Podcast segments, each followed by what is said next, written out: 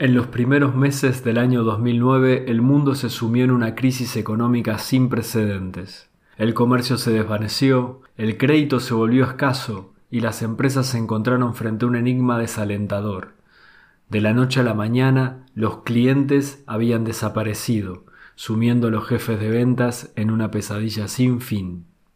Imagina despertar cada día, animar a tus tropas y enviarlas a librar una batalla que sabes que no podrán ganar. La economía se encontraba en un punto muerto y el negocio era tan esquivo como un fantasma. La venta siempre ha sido una pelea, pero esta era muy diferente. Ya no se trataba solo de convencer a consumidores reacios, sino de enfrentarse al desafío de no tener a nadie a quien vender. La situación era tan sombría que muchísimas empresas temían por su supervivencia. Sin embargo, en medio de este panorama se vislumbraba un misterio fascinante. Un pequeño grupo de vendedores, con cualidades únicas, continuaba vendiendo contra todo pronóstico. Mientras que otros luchaban por cerrar el más mínimo trato, ellos lograban conquistar negocios con los que la mayoría solo podía soñar incluso en épocas de bonanza económica. ¿Era pura suerte? ¿Acaso poseían un don innato? Y lo más importante, ¿cómo podía uno capturar esa magia, si es que existía, para embotellarla y compartirla con los demás? El destino de muchas empresas dependía de desvelar ese enigma. Fue entonces cuando los líderes de algunas de las más grandes compañías del mundo encargaron una investigación sin precedentes a un equipo de académicos encabezados por Matthew Dixon y Brent Adamson. Durante casi cuatro años este equipo se sumergió en una intensiva investigación sobre la productividad de los vendedores, abarcando docenas de empresas y miles de profesionales en busca de esa respuesta tan anhelada. Y lo que descubrieron fue mucho más allá de sus expectativas. El primero de sus hallazgos no tuvo nada que ver con lo que buscaban, pero resultó ser revelador. Casi todos los vendedores B2B del mundo encajaban perfectamente en uno de cinco perfiles diferentes, cada uno con un conjunto específico de habilidades y enfoques al tratar con los clientes. Estos perfiles se convertirían en una herramienta valiosa para comprender las diferentes técnicas de ventas y dividir el mundo comercial en un conjunto manejable de estrategias. Sin embargo, el segundo descubrimiento fue el verdadero punto de inflexión de la investigación. Al comparar esos cinco perfiles con los resultados reales de ventas, se reveló un claro ganador y un perdedor igualmente evidente. Uno de los perfiles superaba con creces a los demás, mientras que otro se quedaba rezagado, pero muy rezagado.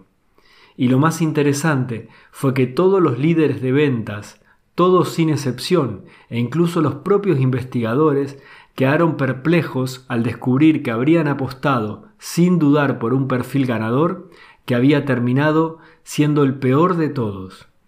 Esta revelación cuestionó profundamente su visión convencional de lo que se creía necesario para sobrevivir y sobre todo para prosperar en una economía difícil. Y como si esto fuera poco, llegaría el tercer descubrimiento de la investigación.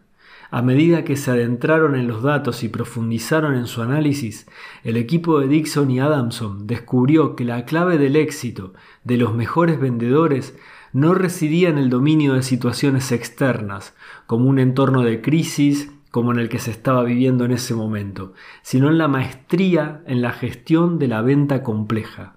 Resultó que estos vendedores eran los verdaderos héroes tanto en tiempos de bonanzas como en tiempos difíciles, no solo lograban sobrevivir a las situaciones económicas adversas, sino que eran capaces de prosperar y de generar valor para sus clientes en cualquier tipo de ambiente económico. Su habilidad para enfrentar desafíos complejos y ofrecer soluciones a medida los convertía en los auténticos maestros de la venta. Con cada revelación se dibujaba una imagen más clara y fascinante de la investigación, estos vendedores se destacaban del resto, desafiando las expectativas y rompiendo todos los moldes establecidos. No se trataba simplemente de un golpe de suerte o de habilidades innatas, claro que no, sino de un conjunto específico de competencias y enfoques que los diferenciaban del resto de los vendedores. Si quieres saber cuáles son las claves para convertirte en un verdadero número uno en la venta de soluciones y productos complejos, te invito a conocer la revolución del vendedor desafiante.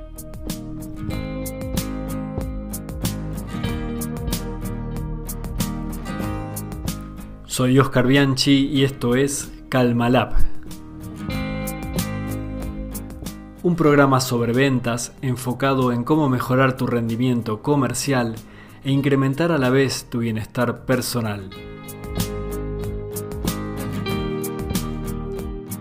En un mundo saturado por el estrés y las preocupaciones, la calma es el camino ideal para desarrollar tu eficiencia en el trabajo y tu calidad de vida.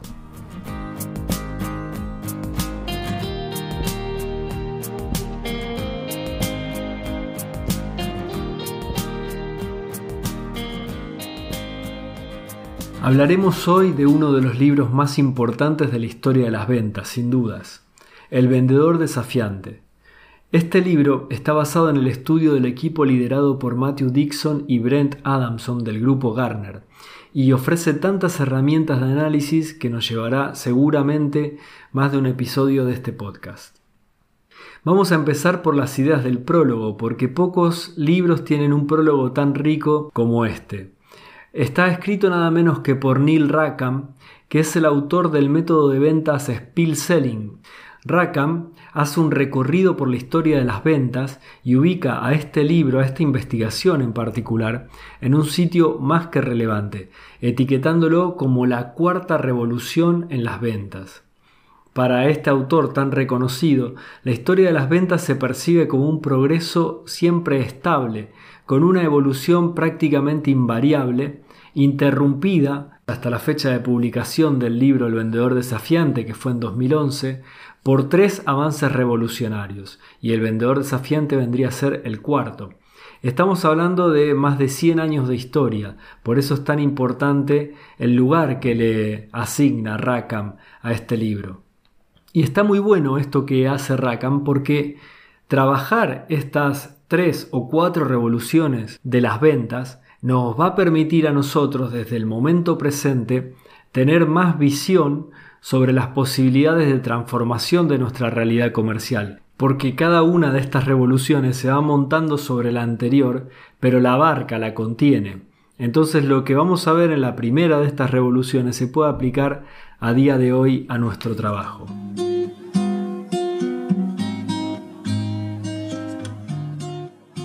La primera de esas revoluciones que menciona Rackham es la que se da a principios del siglo XX en el sector de los seguros. Se trata de la división entre lo que serían cazadores y agricultores, o lo que suena bastante mejor, productores y recolectores. Esta división surge cuando algún investigador anónimo, no se sabe quién la, quién la ideó, se propuso resolver un problema del techo de las ventas en los seguros, que era bastante importante, porque es que más tarde o más temprano todos los vendedores, los muy buenos, los regulares y los malos, terminaban igualándose al completar la totalidad de su tiempo con la gestión de carteras limitadas, limitadas debido a su tiempo humano. Es decir, el mejor de los vendedores podía llegar a ganar 100 clientes en 3 meses, pero al llegar a esa cifra techo, que me la estoy inventando, no sé si eran 100 o 500, cuando llegaba a esa cifra, el trabajo administrativo de cobrar y gestionar las incidencias de cada póliza le impedía seguir buscando nuevos clientes.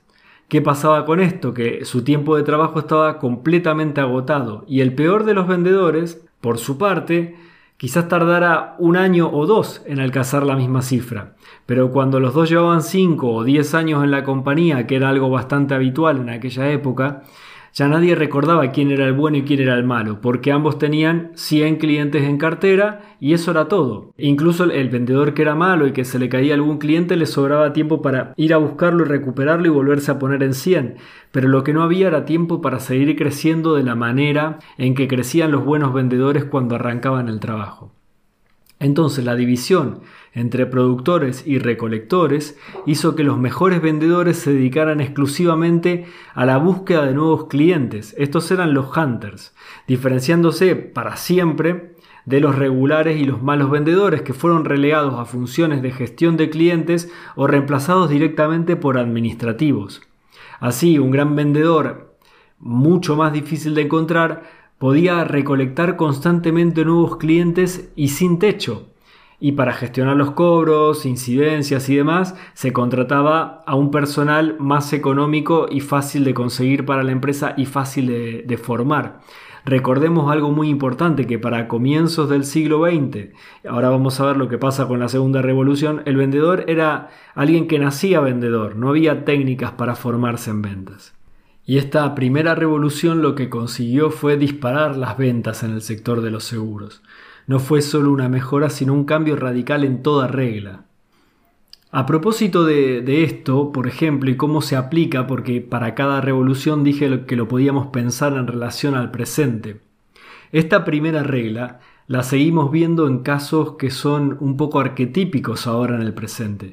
Por ejemplo, en la industria del software pasa algo con las empresas que cuando nacen son muy proactivas para vender y para buscar nuevos clientes, pero al poco tiempo de captar esos clientes, la exigencia y la demanda que tienen en la producción y el desarrollo de software, si es que se dedican al desarrollo, pero si solamente personalizan pasa algo parecido, lo lleva a estar saturados en su capacidad de, de vender o sobre todo de atender a nuevos clientes. Por lo tanto dejan de vender y se mantienen trabajando con los clientes que tienen hoy en cartera. Esto es bastante delicado para las empresas porque como están naciendo corren un peligro grave de que al perder uno o dos clientes no consigan alcanzar su punto de equilibrio y tengan que cerrar directamente. Entonces, lo que se ve es en un nuevo contexto la misma problemática. Una función que es la de recolección que no se hace de manera independiente a lo que sería la atención del cliente y una falta de búsqueda de soluciones de ese problema tan crítico. Entonces si nosotros nos ayudamos a pensar con lo que ha pasado en la historia, podemos tomar medidas para por lo menos protegernos un poco a esta inclemencia de nuestro mercado cuando estamos naciendo como empresas.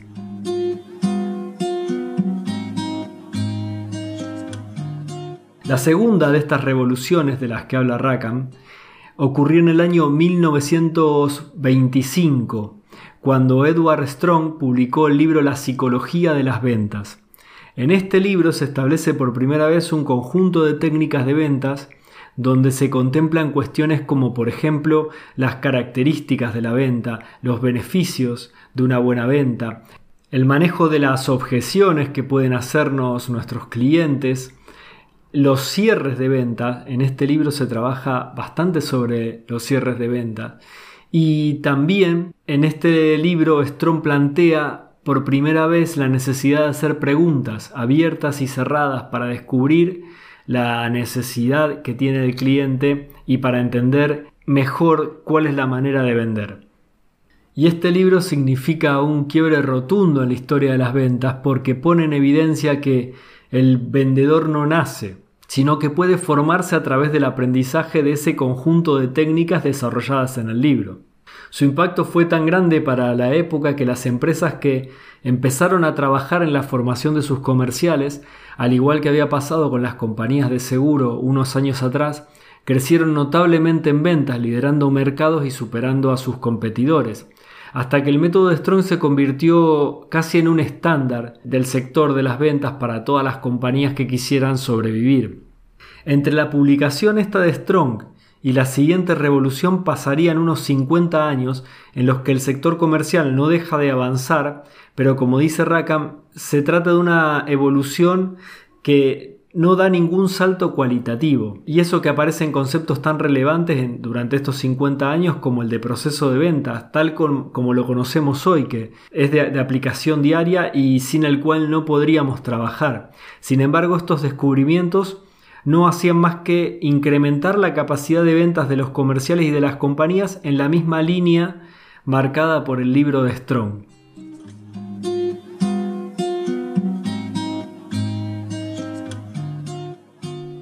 Hacia finales de los años 70, un grupo de investigadores, encabezados por el propio Neil Rackham, que hace este preámbulo del libro, emprendió el estudio más grande sobre ventas que se había visto hasta el momento. Encuestaron a 10.000 comerciales de 23 países, acompañándolos en 35.000 visitas de venta. El trabajo duró más de 12 años y se publicaron varios libros a partir de él. El más famoso de todos es el que mencionábamos antes, Spin Selling, la técnica que volvería a revolucionar al sector comercial convirtiéndose en la tercera revolución y disparando las ganancias de las compañías. Aunque esta vez no se trató de todas las compañías del sector, sino de las que vendían productos complejos, o en otras palabras, que realizaban una venta consultiva.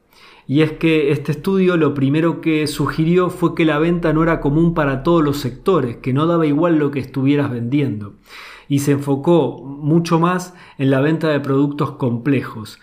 Tanto es así que la primera empresa que lo, que lo saca a la calle, que lo pone a funcionar, fue Xerox, teniendo un crecimiento notable, sobre todo a finales de los 80. Spin Selling está basado también en preguntas y vemos aquí cómo retoma la idea de la segunda revolución, la de Strong, donde ya aparecían estas preguntas abiertas y cerradas. En el método Spin ahora las preguntas son la clave. Spin está basado en la realización sistemática de preguntas con el objetivo no de presionar al cliente con la venta de una solución, sino de acompañarlo en un proceso de detección del problema y de toma de decisión. El término SPIN es un acrónimo de las cuatro áreas de trabajo del comercial al realizar estas preguntas al cliente. La primera de esas áreas es la situación en la que se encuentra el cliente, el problema que muchas veces el cliente desconoce, desconoce que tiene ese problema, las implicaciones que tendrá la toma de decisiones, la aparición de, un producto nuevo en la empresa del cliente o las implicaciones que puede tener incluso no tomar una decisión y la necesidad específica a resolver. Por eso, SPIN significa situación, problema, implicaciones y necesidad a resolver. No trataremos este método porque no es el tema de estos episodios, pero vale mucho la pena que lo empieces a investigar y le dedicaremos algún programa más adelante. Entonces estamos en la década de los 90 ya con un método spin ya implantado en los sistemas de venta de las compañías y lo que va a ocurrir es la llegada de la tecnología de Internet, la informatización de la profesión, el boom de los CRM, las comunicaciones electrónicas, la posibilidad de estar presente a toda hora en la mente del cliente, que era una de las consignas principales del marketing. Sin embargo, en palabras de Rackham, se trató de un progreso estable, otra vez, una evolución sin un corte drástico. Las ventas, sobre todo de productos complejos, se volvieron muy eficientes, pero no hubo un descubrimiento que pateara el tablero.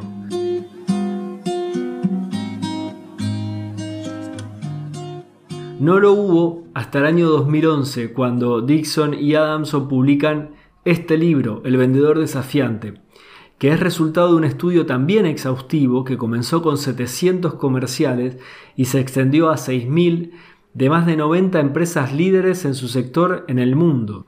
Muy pocas investigaciones en el sector comercial, incluso empresarial, pueden presumir de semejantes números a la hora de mostrar sus resultados. Y esto contrasta mucho con la realidad de nuestro mundo de ventas, donde en cada vídeo que aparece en LinkedIn o cada persona que te invita a conectar para ayudarte a vender mejor, se habla de un método especial basado en una investigación tal y cual, o nuestra investigación comprobó que las empresas aumentan el 30% al aplicar estas estrategias. Bueno, estamos súper poblados de este tipo de, de afirmaciones y esto degrada mucho la palabra investigación porque ninguna de estas supuestas investigaciones que aparecen para dar soporte a un método de venta se tratan de investigaciones de un carácter científico. Son en su mayoría muestras de entre 10, 50 entrevistados o elementos analizados incluso, casi todos ellos de un mismo sector o de una región en particular o de dos o de tres empresas. Además que no son resultados que puedan repetirse o justificarse de manera racional. Supongamos que una empresa aumenta las ventas al aplicar un método X. Esto no significa que este método, por ser X, haga crecer las ventas. Y me remito a la segunda de las revoluciones, para esto también sirven los estudios históricos.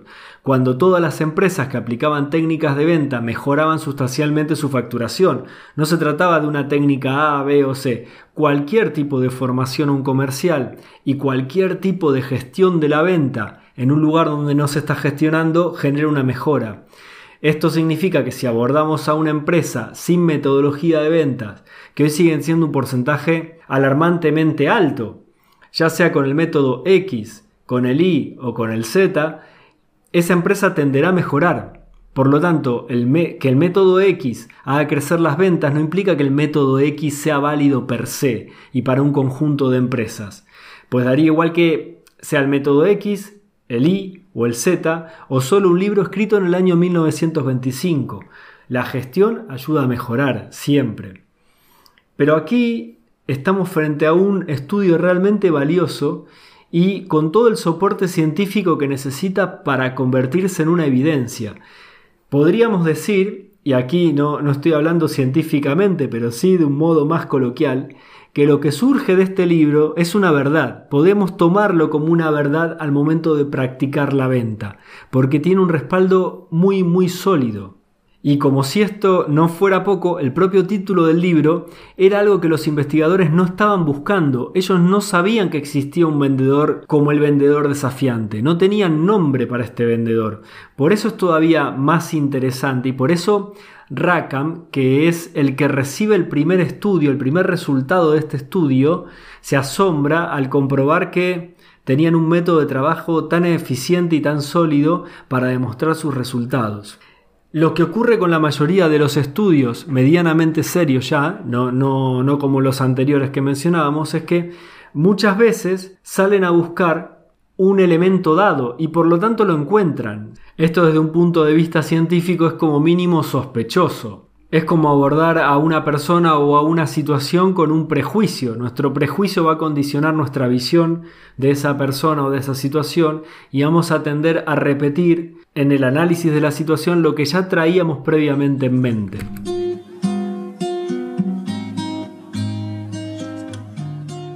Entonces, lo primero que van a presentar Dixon y Adamson en este estudio son esas cinco categorías que mencionábamos en la introducción las cinco categorías de vendedores, que son el vendedor trabajador, el vendedor desafiante, el creador de relaciones, el lobo solitario y el solucionador de problemas, que es más reactivo este perfil. Más o menos uno se puede hacer la idea de lo que significa cada uno de estos conceptos. El trabajador es el que machaca todo el tiempo, sistemático, constante, que trabaja más horas de la que tiene que trabajar. El creador de relaciones es el que establece vínculos de confianza con el cliente, con el proveedor. El lobo solitario es ese crack soberbio que se corta solo. Todos tenemos una imagen mental de una persona que vende muy bien pero que es regular como compañero. El solucionador de problemas sería un perfil más técnico y por eso poco proactivo también, pero que puede ser muy eficiente en algunas situaciones. El desafiante lo vamos a definir luego, pero si yo te preguntara ahora, a la hora de armar un equipo comercial, ¿con qué tipo de perfil te gustaría cubrir esas vacantes? Y esta pregunta es a la que tanto los directores de venta como los propios autores del estudio respondían casi unánimemente con el creador de relaciones, con esa persona que es extrovertida, que no tiene vergüenza, que se sienta a hablar con cualquiera que tiene al lado y a preguntarle cosas sobre su vida aunque no lo conozca. Es decir, con aquel vendedor que genera confianza en el cliente. Sin embargo, el estudio sorprendió a propios y a extraños porque los vendedores relacionales fueron de los peores en cuanto al éxito de ventas. E incluso, como veremos más adelante, se mostraron claramente impotentes ante contextos adversos, es decir, en situaciones de crisis, el vendedor relacional obtiene los peores resultados de venta. La segunda sorpresa fue la aparición de una categoría que no esperaba nadie y que se llevaba todos los premios. Por supuesto es la del vendedor desafiante. Para entender cómo es que aparece una categoría de la nada, tiene que ver con que Dixon y Adamson no partieron de estas cinco categorías de forma predeterminada.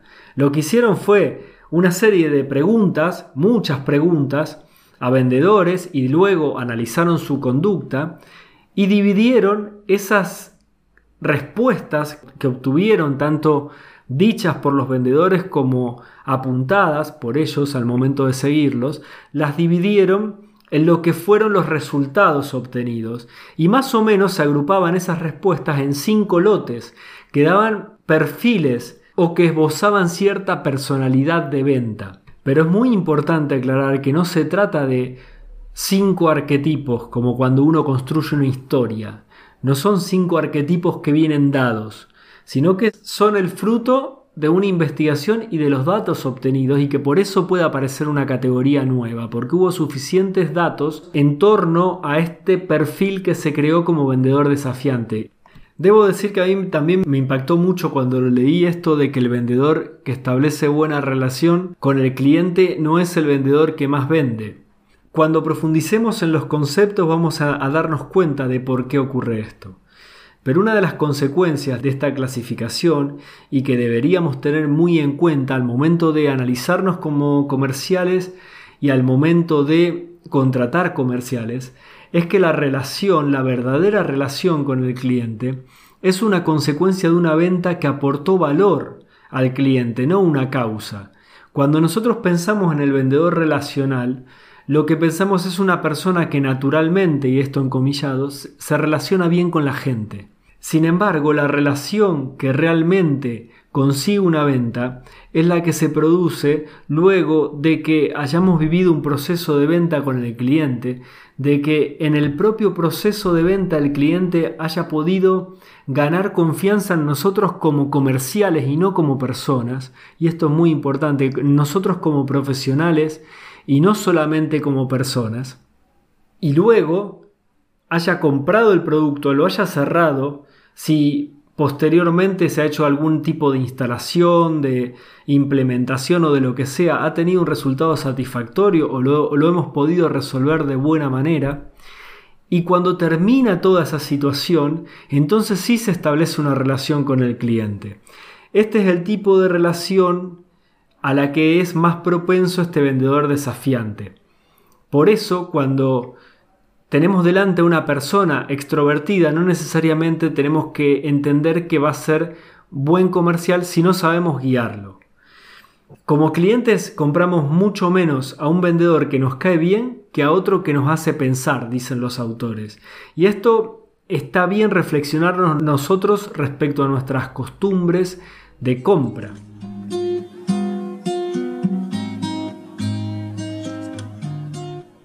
¿Significa esto que estamos diciendo que tener una buena relación con el cliente no es bueno para la venta? De ninguna manera. Estos perfiles que establecen los autores, vamos a dejarlo claro mientras empezamos a trabajar este libro, estos perfiles que establecen los autores no son estructuras o personalidades cerradas. Se tratan más bien de características y muchas de ellas pueden ser aprendidas. Si bien hay algunas características personales que te van a llevar a identificarte más con un grupo que con otro, no quiere decir que trabajando no puedas meterte en el grupo que mejor te convenga a la hora de plantearte tu vínculo comercial con el mercado laboral en el que estás inmerso. Y también es bastante más complejo de lo que parece, porque si bien el resultado de este libro es que es el vendedor desafiante, el vendedor que más valor va a aportar a las compañías. En el día a día, en la calle, lo que vemos muchas veces es que se, necesita, se necesitan todos los tipos de perfiles de vendedores y que a veces un lobo solitario bien ubicado y bien llevado te puede aportar buenos resultados y que a veces un solucionador de problemas es muy necesario dentro de un equipo de ventas. Lo importante de, este análisis que vamos a hacer es que te permite pensar y reflexionar todo lo que puedes cambiar en el día a día para tener una venta más exitosa y sobre todo en relación a lo que estás vendiendo y al mercado al que te estás dirigiendo. Para cerrar el episodio te voy a leer la definición que dan los autores del vendedor desafiante. Dicen que estos vendedores son los discutidores del equipo. Entienden a fondo el negocio del cliente, del cliente, esto es muy importante, y usan ese conocimiento para provocar las ideas del cliente y enseñarle algo nuevo para que su empresa, la del cliente, pueda competir con una mayor eficacia. También dicen que el vendedor desafiante tiende a empujar a sus propios jefes y a los líderes senior dentro de su propia organización, no de un modo molesto o agresivo, sino de tal manera que obligan a los demás a pensar sobre cuestiones complejas con una perspectiva diferente. Es decir, son perfiles que tanto hacia afuera como hacia adentro obligan a pensar. Pero no obligan a pensar sobre cualquier cosa, y este es el punto más importante. Al cliente le obligan a pensar mejor sobre su propio negocio, por eso es tan difícil convertirse en un, vendedor desafiante. No son solo características personales las que se deben tener, como no temer enfrentar un, un, cara a cara con un cliente y hablar sin ningún tapujo sobre el negocio del cliente. Segundo, hacerlo con mucho respeto y sin soberbia. Esto creo que es más importante que lo primero. Sino que además hay que tener mucho conocimiento, hay que estudiar o hay que haber trabajado en el negocio del cliente para poder proponerle cambios. Esos cambios evidentemente van a venir de la mano de nuestra solución, pero cambios que le ayuden al cliente a tener un negocio más rentable, mejor manejado, dependiendo de lo que estemos vendiendo. Por eso es tan importante cuando hablamos de vendedores desafiantes, entenderlos de esta manera global. Si no, uno cae en el error de convertirlo en ese arquetipo de una persona un pelín soberbia que da indicaciones sobre tal y cual cosa y eso no se parece en nada a un vendedor desafiante. La característica fundamental de este vendedor desafiante, recordemos, es una cierta humildad al realizar cualquier tipo de propuesta de mejora, tanto hacia afuera como hacia adentro. El vendedor que tendría en todo caso el rasgo de este más de, soberbia es el lobo solitario, incluso también el solucionador de problemas, por creerse más conocedor de su propia solución que nadie. Pero el vendedor desafiante no tiene esta característica.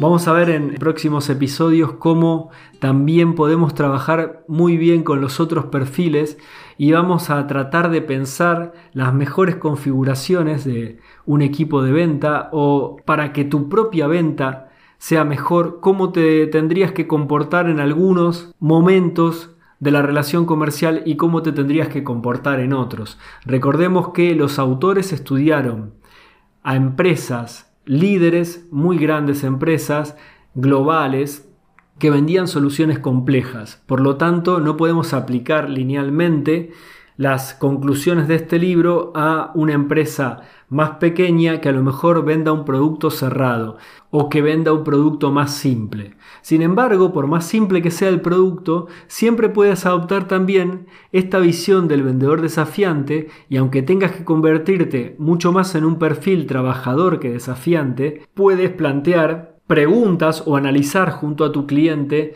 las posibilidades de mejora de su propio negocio, es decir, hacerlo pensar.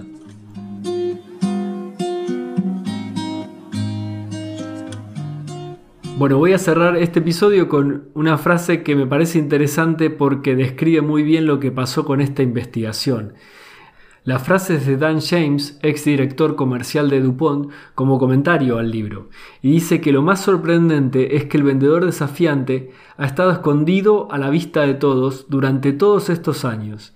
El vendedor desafiante descubre los elementos y habilidades necesarias para conseguir niveles más altos de éxito. Por lo tanto, si quieres conocer esta nueva fórmula para el éxito, te invito a que escuches los próximos episodios.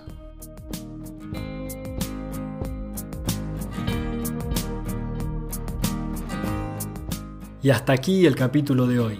Gracias por escucharlo.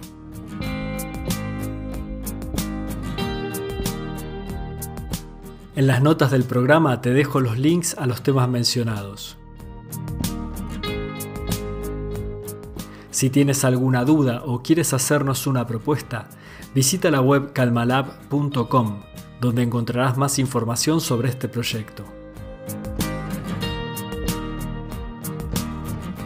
y me darías una gran alegría si compartes, comentas o te suscribes al podcast. A mí me puedes buscar en LinkedIn o en Twitter como Oscar Bianchi. Ahí respondo a todos los mensajes.